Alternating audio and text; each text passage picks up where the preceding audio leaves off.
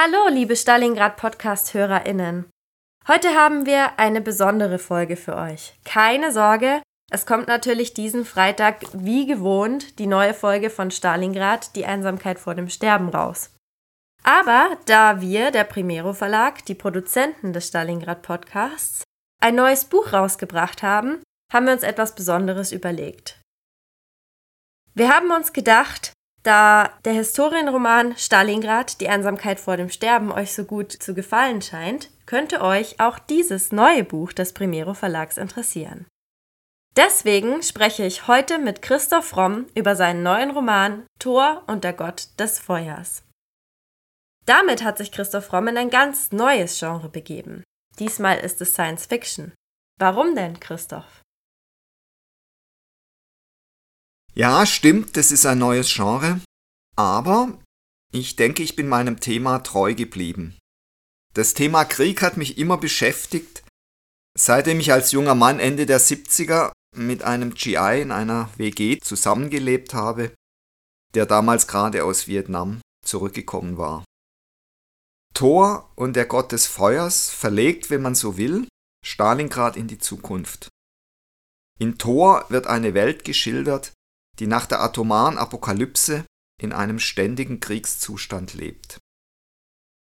Mich hat vor allem interessiert, wie sich das auf die Psyche und die Gedankenwelt der drei Hauptfiguren Sie, Eve und Zeno auswirkt. Wie sieht es denn mit der Psyche deiner Hauptfigur Sie aus? Was ist sie für ein Charakter? Sie steht für Freiheit und Basisdemokratie. Das ist genau die Gesellschaftsform, die bei der Biker-Gang Tor mit einigen Einschränkungen praktiziert wird. Sie ist der geborene Anführer. Ihm gelingt es, dass seine Frauen und Männer ihm freiwillig in die ständigen Kämpfe folgen. Er ist kein großer Redner, er überzeugt durch Handlung. Und hier kommt einer der nordischen Mythen ins Spiel, die ich in den Roman eingebaut habe. Sie ist eine Art futuristisches Pendant zu einem Germanenführer. Die mussten ihre Mitstreiter auch überzeugen, mit ihnen in die Schlacht zu ziehen. Es gab, zumindest in den Anfangszeiten, keinen militärischen Zwang. Ein anderer Mythos, der in vielen Kulturen vorkommt, zum Beispiel Moses im Alten Testament, ist, dass sie scheinbar ein Findelkind ist. Und ein dritter alttestamentarischer Mythos ist, dass es zwischen sie und Zeno eine ähnlich intensive Hassliebe gibt wie zwischen Kain und Abel. Allerdings wollte ich diese Mythen nicht platt eins zu eins erzählen, sondern habe sie sozusagen in Text und Handlung versteckt und modernisiert. Wie sehen deine neuen Mythen, wie du sie genannt hast, denn so aus? Kannst du mir dafür ein Beispiel aus dem Text geben? Die Apokalypse besteht hier in einem Atomschlag. Die Krieger sind eine Mischung aus ehemaligen NATO-Soldaten, Söldnern, Rockern, industriellen Arbeitern, Angestellten und Kriminellen bzw. deren Abkömmlinge. Ein ehemaliger Mafia-Clan entwickelt sich zu einer neuen Herrschaftsdynastie. Und wenn man sich die Frühgeschichte Europas ansieht, so 500 vor bis 500 nach Christus, so sind zahlreiche Herrscherdynastien aus genau solchen kriminellen Banden entstanden. Meine Figuren reiten allerdings keine Pferde, sondern sie fahren mit dem letzten vorhandenen Sprit Motorräder. Das scheint ja eine sehr, sehr kriegerische Welt zu sein und eigentlich wirkt sie auch ziemlich männerdominiert. Wie passt denn deine weibliche Hauptfigur Eve da rein? Kriegerisch ja, die Menschen haben leider nichts dazugelernt. Sie führen nach wie vor Krieg. Aber die Frauen nehmen ganz klar sowohl als ebenbürtige Kriegerin und auch als Herrscherin an diesen neuen Überlebensformen teil. Wenn man nur mal an Donna Giulia denkt, die über die Gladiatores herrscht, die sich eben aus einem Mafia-Clan gebildet haben. Und Eve, meine weibliche Hauptfigur, ist eine Frau, die zum einen noch für die alte, moderne Welt vor dem Atomkrieg steht. Sie ist zur Ärztin ausgebildet worden und arbeitet in den wenigen erhaltenen Operationsräumen noch mit modernster Technik. Auf der anderen Seite ist sie natürlich wie alle anderen im Atombunker aufgewachsen und ihre Kindheit war von traumatischen Erlebnissen wie Bomben, Krankheit und Tod geprägt. Aufgrund ihrer Intelligenz ist sie in der Lage, sich in dieser neuen Welt voller Gewalt unter den Männern zu behaupten. Sie weiß, wie man das gefährliche Spiel der Macht spielt. Und sie hat auch gar keine andere Wahl, wenn sie überleben will. Im Lauf der Geschichte wird Eve ja so ein bisschen zum Streitpunkt zwischen deinen männlichen Hauptfiguren Sie und Zeno. Wie lernen sich denn Zeno, Eve und Sie kennen?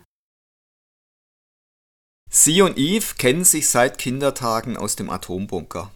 Sie träumt immer noch davon, die Naivität und Unschuld ihrer Kinderliebe zu erhalten.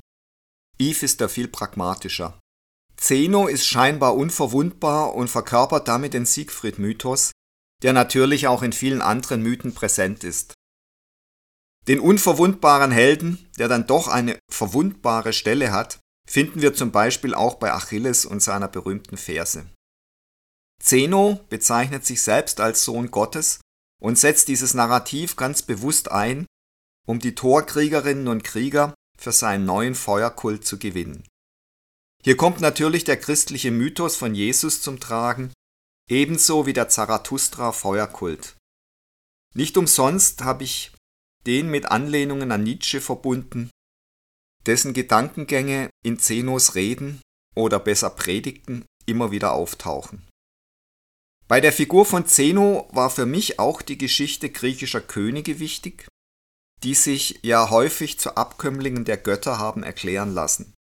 Alexander der Große ist da das prominenteste Beispiel. Ebenso wie die ersten kleinen Städte damals in ihren Strukturen an die verschiedenen Biker-Gangs bei Thor erinnern. Das waren ja auch kleinste Gruppierungen, aus denen sich dann Stadtstaaten wie Athen entwickelt haben. Spannend finde ich an Zeno, inwieweit er seine eigene Religion glaubt oder sie nur als Machtmittel einsetzt. Und natürlich seine Beziehung zu sie, scheinbar sein größter Gegner, und doch verbindet beides so etwas wie eine Hassliebe. Hier kommt, wie gesagt, der alttestamentarische Mythos von Kain und Abel zum Tragen. Du hast uns ja schon ein bisschen was über die Kindheit und Kindheitsgeschichte von Sie und Eve erzählt. Aber was verbindet die beiden in der Jetztzeit? Gibt es da vielleicht auch einen Mythos, der mit reinspielt? Sie meditiert vor jedem Kampf und muss dabei immer wieder, wie er es nennt, durch das Tor der Angst gehen. Das ist natürlich auch ein uralter Mythos, dass wir unserer furchtbarsten Angst, der Todesangst, immer wieder mit Gebet oder Meditation begegnen. Sie besitzt allerdings nicht den alten Götterglauben der Germanen, die sich das Jenseits als Festhalle Valhalla, übersetzt Todeshalle, vorstellten, in der Odin die im Kampf Gefallenen bewirtet, also eine Belohnung für Krieg und Gewalt. Sie begegnet dem Tod weniger heroisch, aber in vielfacher Gestalt. Verstorbenen Familienmitgliedern, erschlagenen Gegnern und nicht zuletzt Eve, einer Walküre-artigen Figur. Walküre heißt übersetzt Todesbotin. Im Mythos schützt sie die Helden in der Schlacht, geleitet sie aber auch nach Valhalla, das heißt in den Tod. Eine Walküre zu lieben heißt auch, den Tod zu lieben. Und das ist das Verbindungsglied zu Eve, die auf den ersten Blick nicht viel mit einer Walküre zu verbinden scheint. Sie ist Sies große Liebe, nicht trotz, sondern gerade weil er weiß, sie wird ihn verraten, sie wird sein Untergang sein. Und in der Miniatur der Liebesgeschichte zwischen sie und Eve wird der Nibelungenmythos erzählt. Die Todessehnsucht der germanischen Krieger, die bewusst in den Untergang marschieren, nach Nifelheim, also nach Nebelheim, und daher kommt ja auch der Name Nibelungen. Sie und Eve sind ja eher die Protagonisten deiner Geschichte, während Zeno den Antagonisten stellt. Was unterscheidet die beiden denn voneinander? Also neben dem Mythos des Unverwundbaren bringt Zeno zu Thor eine neue Religion, den Feuerkult, der natürlich im Zusammenhang mit der atomaren Vernichtung steht. Sie durchschaut sofort, dass diese Religion ein Mittel der Herrschaft und Unterdrückung darstellt. Zeno will Thor nicht nur besser organisieren, effektiver machen, er will die Gang auch beherrschen. Scheinbar großzügig bietet er sie an, ihn an dieser Herrschaft zu beteiligen, doch sie lehnt ab. Zeno ist der geborene Verführer.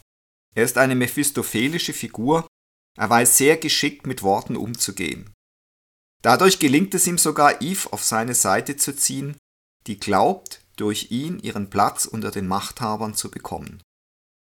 Wir haben es hier mit drei sehr machtbewussten Figuren zu tun, die in einer Welt von Krieg und Gewalt geboren wurden und jede auf ihre Art und Weise zutiefst traumatisiert sind.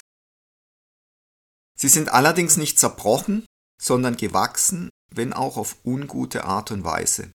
Sie sind alle Täter und Opfer zugleich. Wie weit würdest du sagen, liegt denn deine Welt, die du hier gebaut hast, in der Zukunft? Also ich würde mal sagen, so zwischen 50 und 150 Jahren.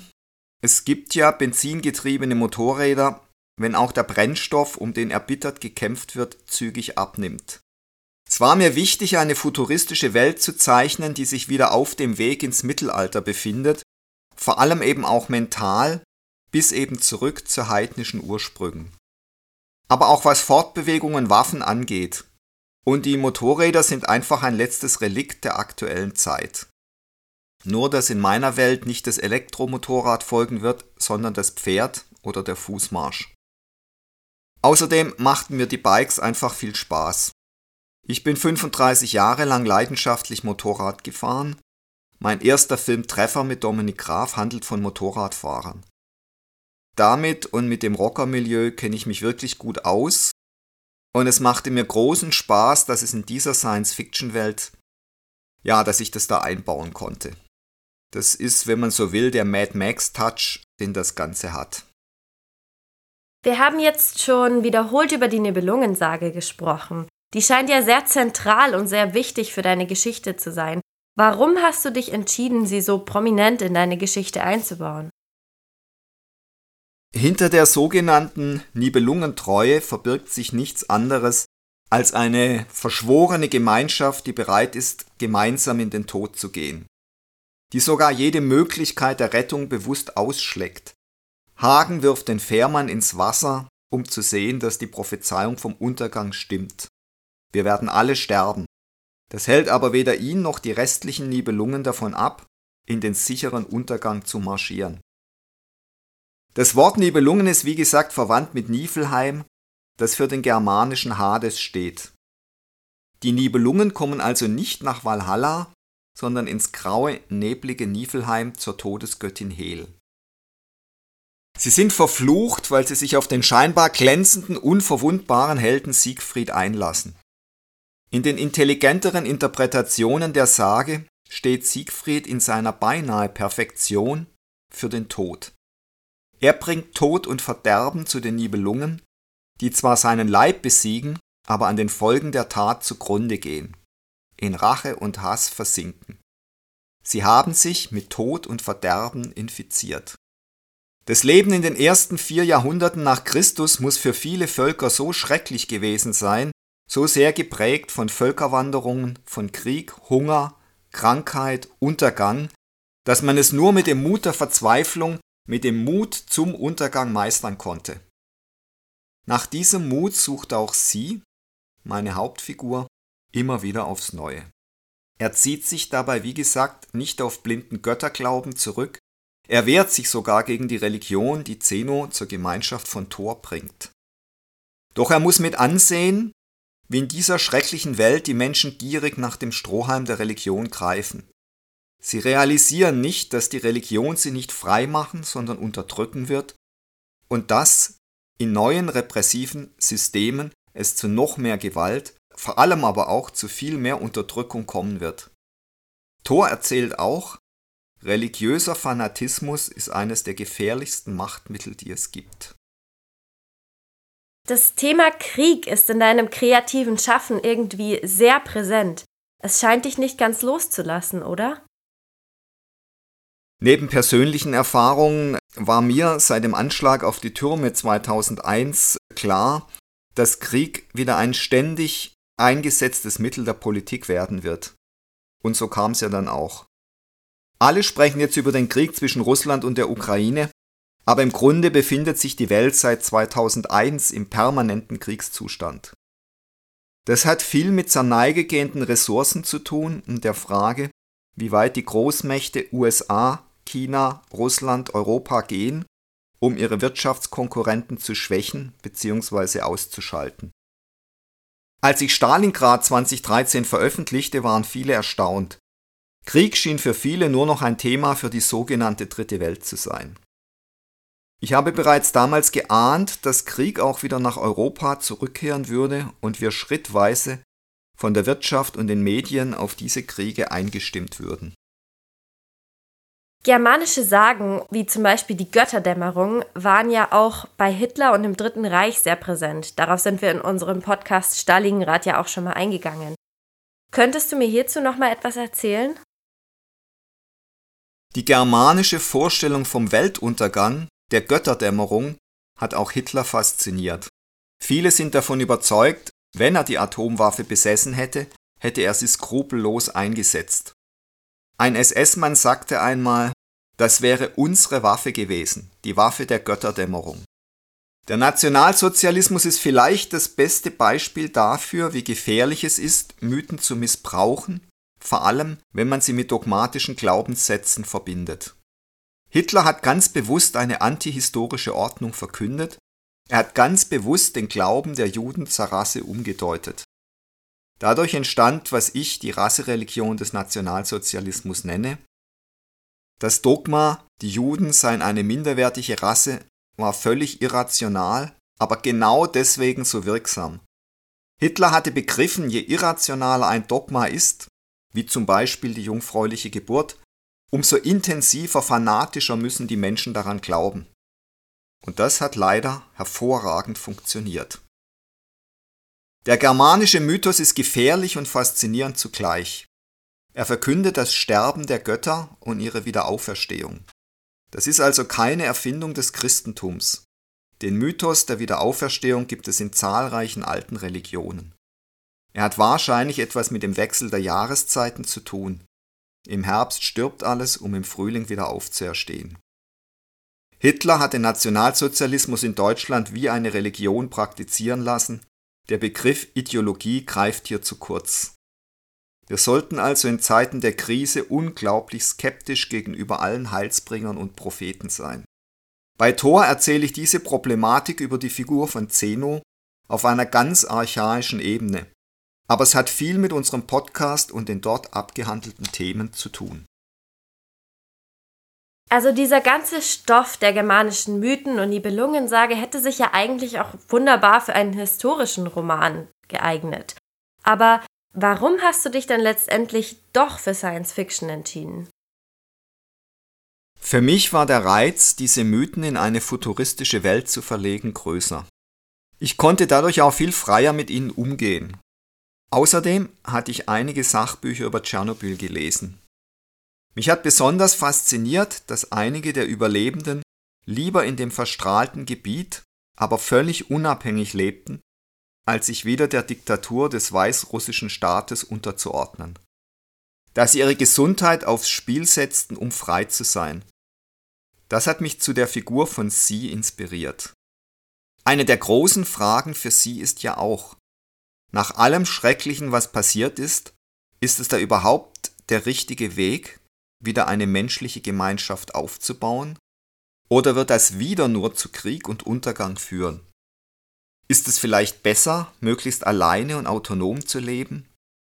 Hierfür stehen im Roman die sogenannten Creeps.